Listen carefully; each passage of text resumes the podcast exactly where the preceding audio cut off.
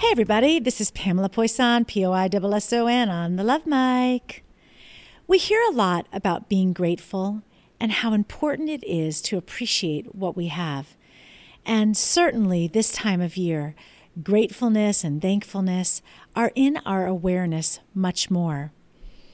But being grateful is not just an act that we complete when a situation arises that calls for a thank you, or when there is a holiday that happens to focus on giving thanks. Being grateful is a state of mind every moment of every day. It is a way of looking at and thinking about the world around us.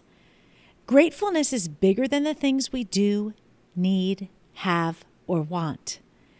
Being grateful comes from a place deep within us from which we realize the things we possess and the opportunities we encounter are not owed to us, but rather are blessings and privileges in our lives.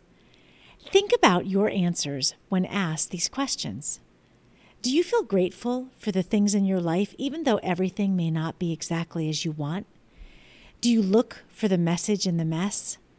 Do you take time to recognize the little things that make your life joyful? Do you realize that having a grateful heart brings you positive energy? And do you know that gratefulness is a wonderful way to spread a little love to others? Gratefulness has become a hot topic in the last several years. Many people are talking about and teaching gratefulness. Here are a few quotes on the subject. The secret to having it all is knowing you already do. Enjoy the little things, for one day you may look back and realize they were the big things. Among the things you can give and still keep are your word, a smile, and a grateful heart. Remember when you were in elementary school and you put on a program for your parents? Oftentimes, the teacher would take the theme word and make a letter stand for something, and then you would sing a few songs, show a few pictures, and everyone would take turns reading one of the letters. Well, I thought it would be fun to do the same type of thing so that we could break down the word grateful to illustrate its meaning and importance. This is like a quick reference to why being grateful is so important and how we actually benefit from this awesome state of mind if we practice it and share it with others. These are short and sweet, but I would ask you to listen to each one and think about how it applies to you and your world. G. Gratefulness gives. It gives us things like joy, happiness, and peace. R. Gratefulness renews. It replenishes and renews our own state of mind, filling it with positivity. It gives us the realization that we are just so blessed. A. Gratefulness acknowledges.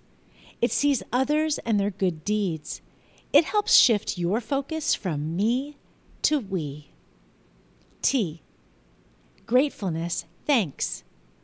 It creates a point of view that recognizes and appreciates what we have, who has provided it, and the process by which we received it. E. Gratefulness energizes. It fills us with an uplifting energy because we look at the world through positive eyes, and that is like a battery charging our hearts. F. Gratefulness focuses. It focuses us so we shift from looking at what we may not have to what we do have, what we can do, and who we are presently. It's more about the yeses and less about the nos. You.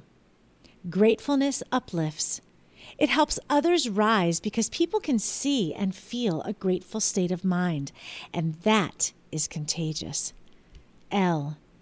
Gratefulness loves. It fills you with love for something and someone bigger than yourself and allows you to view the world from a loving perspective. Gratefulness also spreads love to others through kind words, attitudes, and acts. It's not hard to have a grateful heart. Take a moment today to find the things in your life that are good. Focus on them. Recognize the people around you that help. And until next time, always remember spread a little love.